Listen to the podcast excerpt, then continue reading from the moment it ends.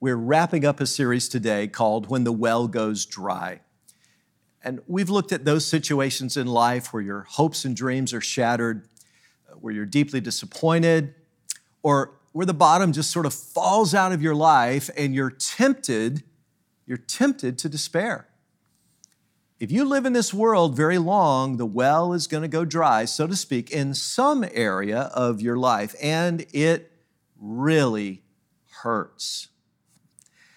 I started the series, uh, you may recall, by sharing the experience Debbie and I had at our first home, where the well, and this is where the whole idea for the series came from, the well literally went dry shortly after moving in. We were devastated. At that time, that represented for us financial disaster and the collapse of a dream of having a peaceful place to escape the rat race of work and ministry. I mean, we couldn't even shower in our home until a solution was found. For the next six years, we would struggle to find an adequate solution to the water dilemma while trying to lead and guide a growing young church. It was chaotic, to be sure. And on a personal level, when the well went dry, it raised questions about exactly I mean, how much pain will God allow in our lives, even when we're seeking Him, mind you, with all our heart?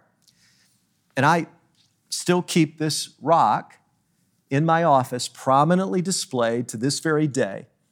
I picked it up from our property just a few days after the well went dry, and I wrote these words on it with a permanent black marker. I wrote, No water when the well goes dry, will I panic or praise? And I've kept this rock in my office ever since. Well, in this series, we've looked at when the well goes dry on your hopes and dreams, on your marriage, on your health, on your finances, and many other things. But today, today, let's wrap up the series by exploring when the well goes dry on your faith. Now, let me be clear right up front. When I talk about the well going dry in your faith, I do not, I do not mean you've lost your faith.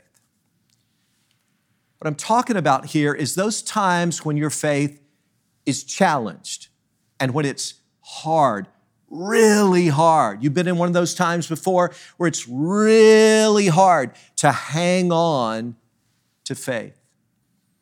When the well goes dry on your faith is that awkward season of waiting from promise to fulfillment. And I want to tell you, living between promise and fulfillment is a tough place to live. But that's precisely where God's people often find themselves living. And it's a season where it's sometimes challenging to hold on to faith. Now, Hebrews 11 is all about people who held tightly to God. They persevered even though they were not seeing or experiencing yet what they had been promised by God. Now, as a pastor, I'm convinced many of you are living in that very season right now. If that's you, God has a word for you today from His Word. I pick up in Hebrews chapter 11 and verse 1. Now, faith is being sure of what we hope for and certain of what we do not see. This is what the ancients were commended for. And as you read on in this chapter, the Bible goes on to list 16 people by name who exercised faith. Here they are in order. There's Abel and Enoch and Noah and Abraham and Sarah and Isaac and Jacob and Joseph and Moses and Rahab, Gideon, Barak, Samson, Jephthah, David, and Samuel. Those are the 16 whose names are given specifically.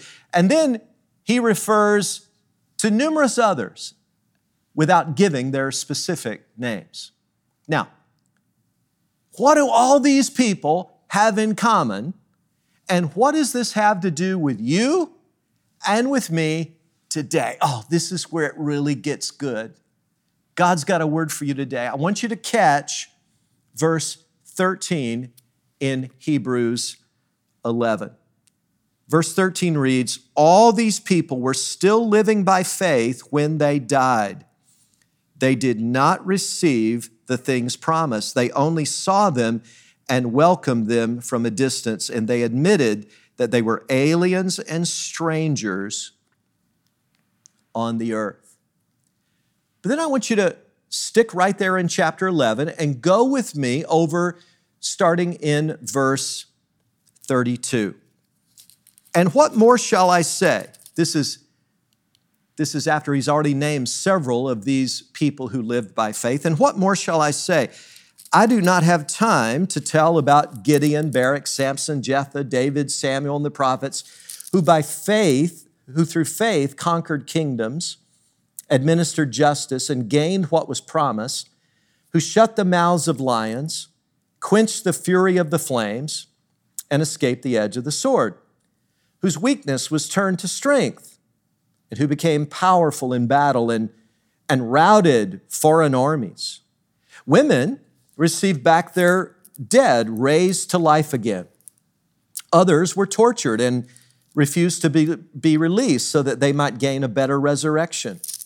Some faced jeers and flogging, while still others were chained and put in prison. They were stoned, they were sawn, sawed in two, they were put to death by the sword. They went about in sheepskins and goatskins, destitute, persecuted, and mistreated. The world was not worthy of them. They wandered in deserts, mountains, and in caves and holes in the ground. In other words, these people he's describing here, their experience on earth was horrific at times, but Think about it. They were God's champions, these men and women. And the two verses I want you to focus on because it's the essence of what I mean by the well going dry on your faith are verse 13 and verse 39. Let's, let's look at these verses now. All these people were still living by faith when they died. They did not receive the things promised. And then verse 39 these were all commended for their faith, yet none of them received what had been promised. Please note those two summary statements. Both of them say of these marvelous people of faith, they did not receive the things promised. In fact, none of them did, and yet they were still living by faith when they died, and they were all commended for being great people of faith. Now, I just got to stop right there. Is your head spinning yet? Huh? Is this making you a little bit, just a little bit uncomfortable?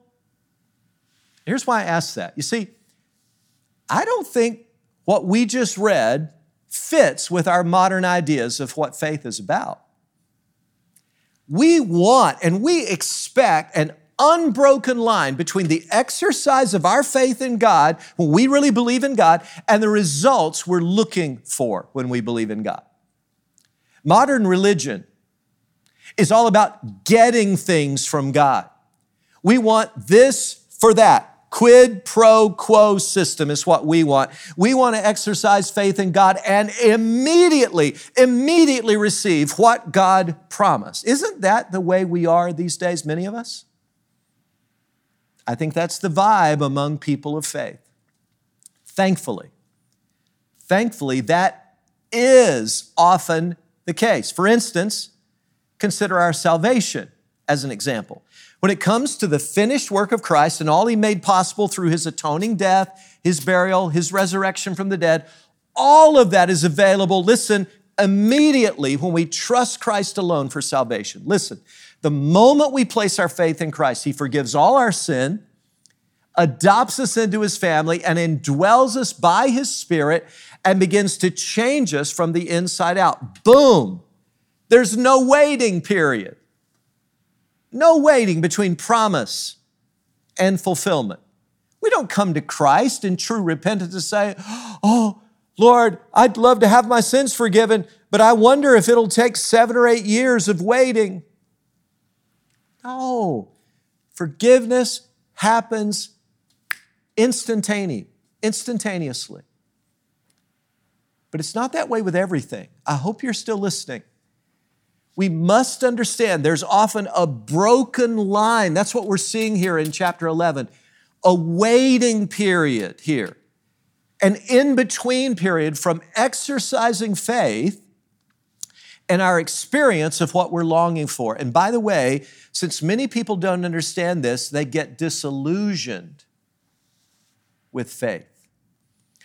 I talk to people on a pretty regular basis who say things like this Look, I ditched the Christian faith because it didn't work for me. well, wait a minute. What, what, what do you mean it didn't work? I said, Well, I had faith in God. I believed God for such and such, and it didn't happen. So I ditched the Christian faith.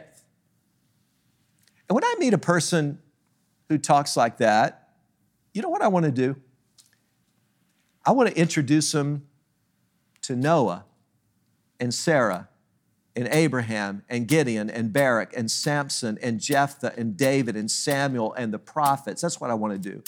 I want to make an introduction to these folks because every one of these men and women could testify us to us 21st century folks and say, listen, I can tell you what it's like to have that dry well experience on faith.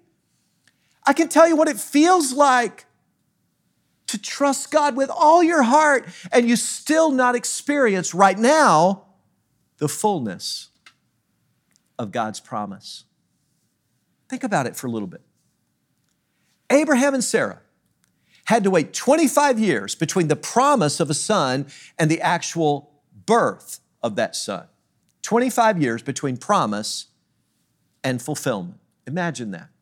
Joseph had to wait 500 years for his bones to be buried in Canaan. Of course, he was long dead. He never saw it himself, but he believed it because God had shown it to him. Moses, Moses, as you know, led the Israelites on a 40 year journey through the wilderness, and Moses died just before they got there. Now, think of that. Think of that. Someone as great as Moses didn't experience what he spent his life looking for.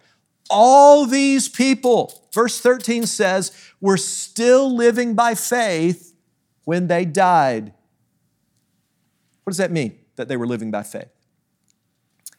To live by faith means in all circumstances, whatever the discouragement or obstacles, whatever the results, whether you're riding high emotionally or crashing down on a wave emotionally, you live by faith no matter what. So, the message in the book of Hebrews is not, well, just believe and you got it all.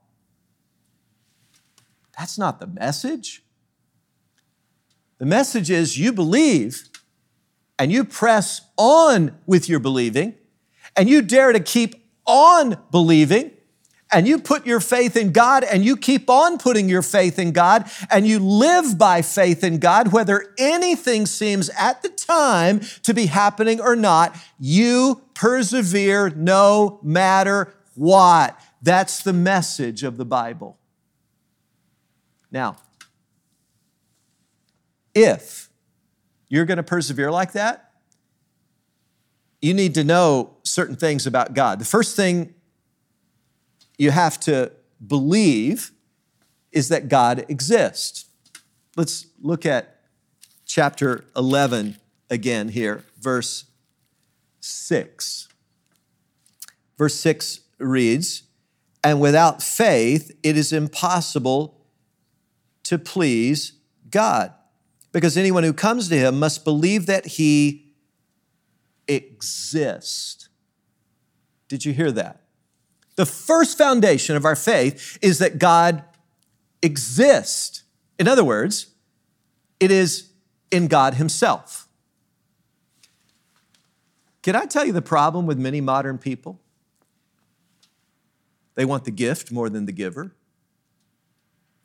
Their faith is for things more than it is for God Himself. They say, well, I believe God for blank, and then they fill in the blank with whatever they're believing God for. And the problem with that approach is what if you don't get all the stuff you want? What if you don't get all the stuff you're, quote, believing God for? Maybe you have faith that the pandemic will be over soon, but it persists. What do you do? Or we have faith for financial prosperity and it doesn't materialize. What do you do? We have faith for a marriage to be mended and instead the couple divorces. What do you do in those cases? Or we have faith someone with a fatal disease will be healed and they die. And when those kind of things happen, some people start thinking Christianity is a mere fantasy. It's a nice little fairy tale that helps get people, some people, through the day, but it has no real substance in it. It's, it's kind of like the emperor with no clothes, you know what I mean? The emperor with no clothes. We keep on sort of believing because we've always believed, but if you if you dare, if you dare to peek behind the curtain, you know what? It's all smoke and mirrors. It's not real. Please listen carefully. True faith is not in some desired temporal outcome God may or may not accomplish. True faith is in God Himself. Period. Some of the best and most powerful outcomes God has brought through people's lives were accomplished when God's people were severely tested. So let me, let me go there again. Verse, verse 35, let me go there again and, and read this again.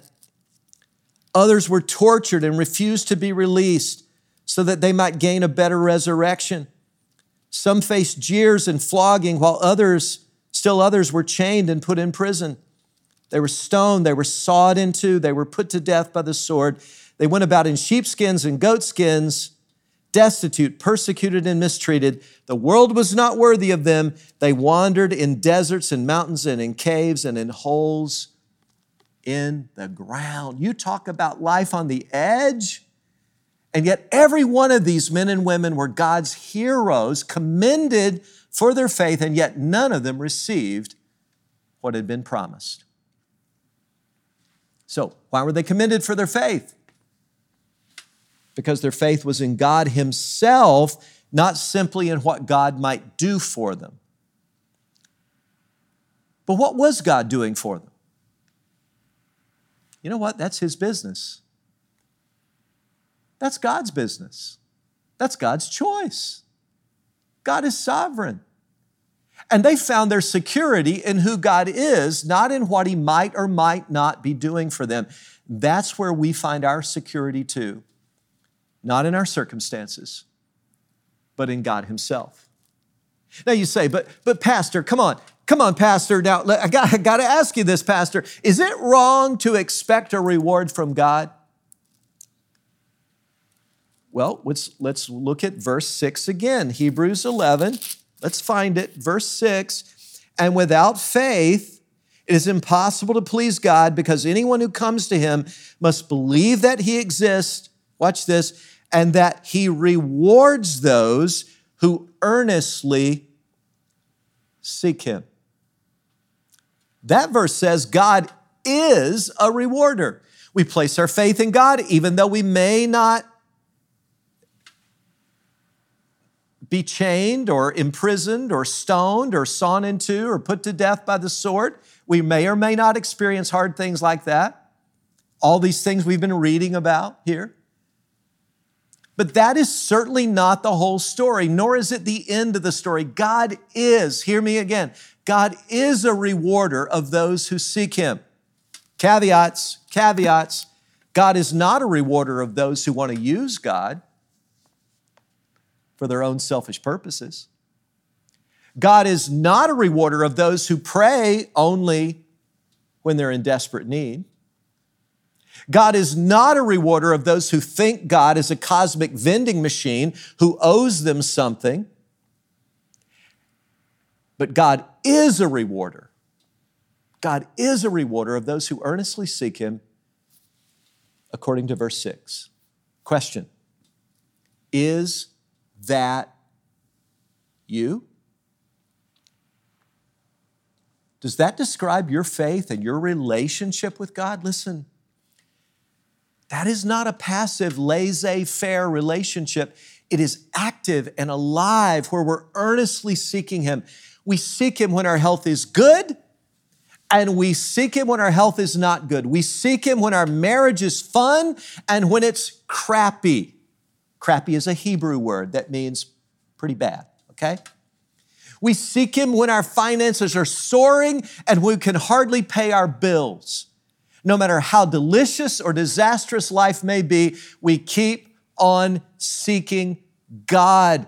That is the brilliance, by the way, of Job. You remember we studied Job's experience earlier in this series, and Job made this declaration Shall we accept good from God and not trouble?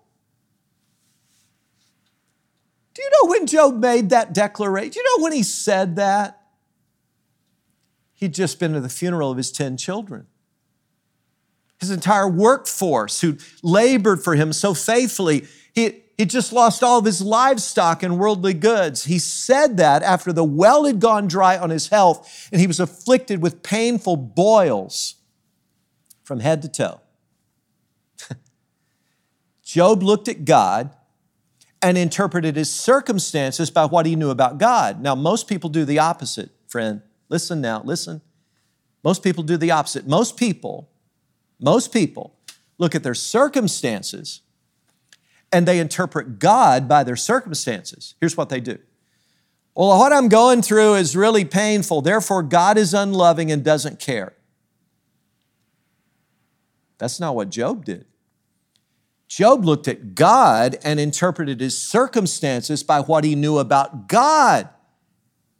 God is good, therefore, I should be patient and persevere because my good God is up to something really awesome through all of this, although I cannot see it yet. And that is the response of mature Christ follower. I believe, I, I, I believe I'm speaking to people today who feel God has let you down. You feel God has made promises to you that have not come to pass. You do. You feel God whispered something to your spirit in a quiet moment, and yet you've waited and waited and you've not seen that fulfillment. Some of you sense God gave you a vision, perhaps, and it, it simply has not materialized.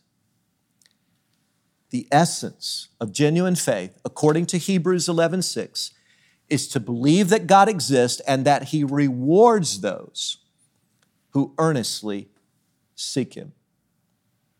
But you also accept that there are many blessings that are not yet visible to you. Do you believe that? Do you believe God has many blessings that are not yet visible to you? You see, there's so much that we cannot yet see. Jesus said, My Father is always working. And one of the greatest joys of heaven, friend, will be to have that curtain drawn back. Oh, I, you're going to love this moment. When the curtain is drawn back and all the things that you're struggling with, all the things you don't understand. And suddenly you're going to be able to see how God was working invisibly behind the scenes, and you will rejoice and marvel at the wisdom of God. So let me ask you when the well goes dry on your faith, what will you do? This rock I keep in my office reminds me that I've got a choice to make. Really. Every time something is happening in my life that is not good, or at least it doesn't seem good, it's unpleasant, maybe painful, something I would have never chosen in a million years, some proverbial curveball life is throwing my way, every time that happens, I have a choice when the well goes dry, will I panic or praise? You see, how I respond when the well goes dry says a whole lot about my understanding of who God is and what God is doing. There's a story about a plane crash survivor marooned on a deserted island. He prayed earnestly that God would help him endure the elements and eventually spare his life. Every morning he knelt and prayed for God's blessing as he worked and worked diligently to prepare a suitable shelter that would sustain him in the upcoming winter season. And weeks later, the shelter was completed. He gave God thanks for answered prayer.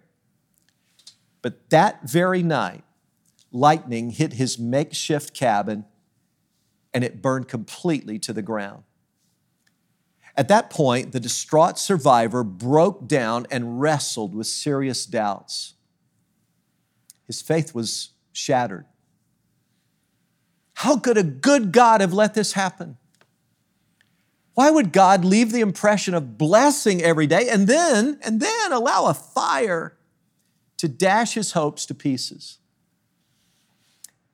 Just a few hours later, the captain of a passing ship motored up to shore and explained, Hey, we saw your smoke signal and we came to rescue you. when you are going through your toughest struggles with your marriage, your family, your faith, even when your heart is breaking and your world is falling apart, God is at work even when we cannot see it. Even in the middle of the worst storm, He can come to save you. His thoughts are not our thoughts, His techniques are not our techniques, and His timing is definitely not our timing. But even though we may not understand what God is doing, we can still trust His character because He is good and He rewards those who earnestly seek Him. You know what I believe? I really believe this pandemic has thrown us into some of the most difficult days we've ever seen. Confusion, stress, anxiety, cultural calamity are all around us.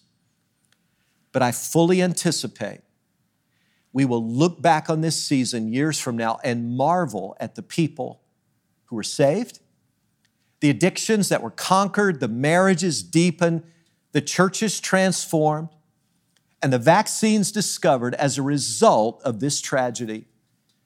We, not, we, we may not see all of that now, but I'm quite confident we will in the future.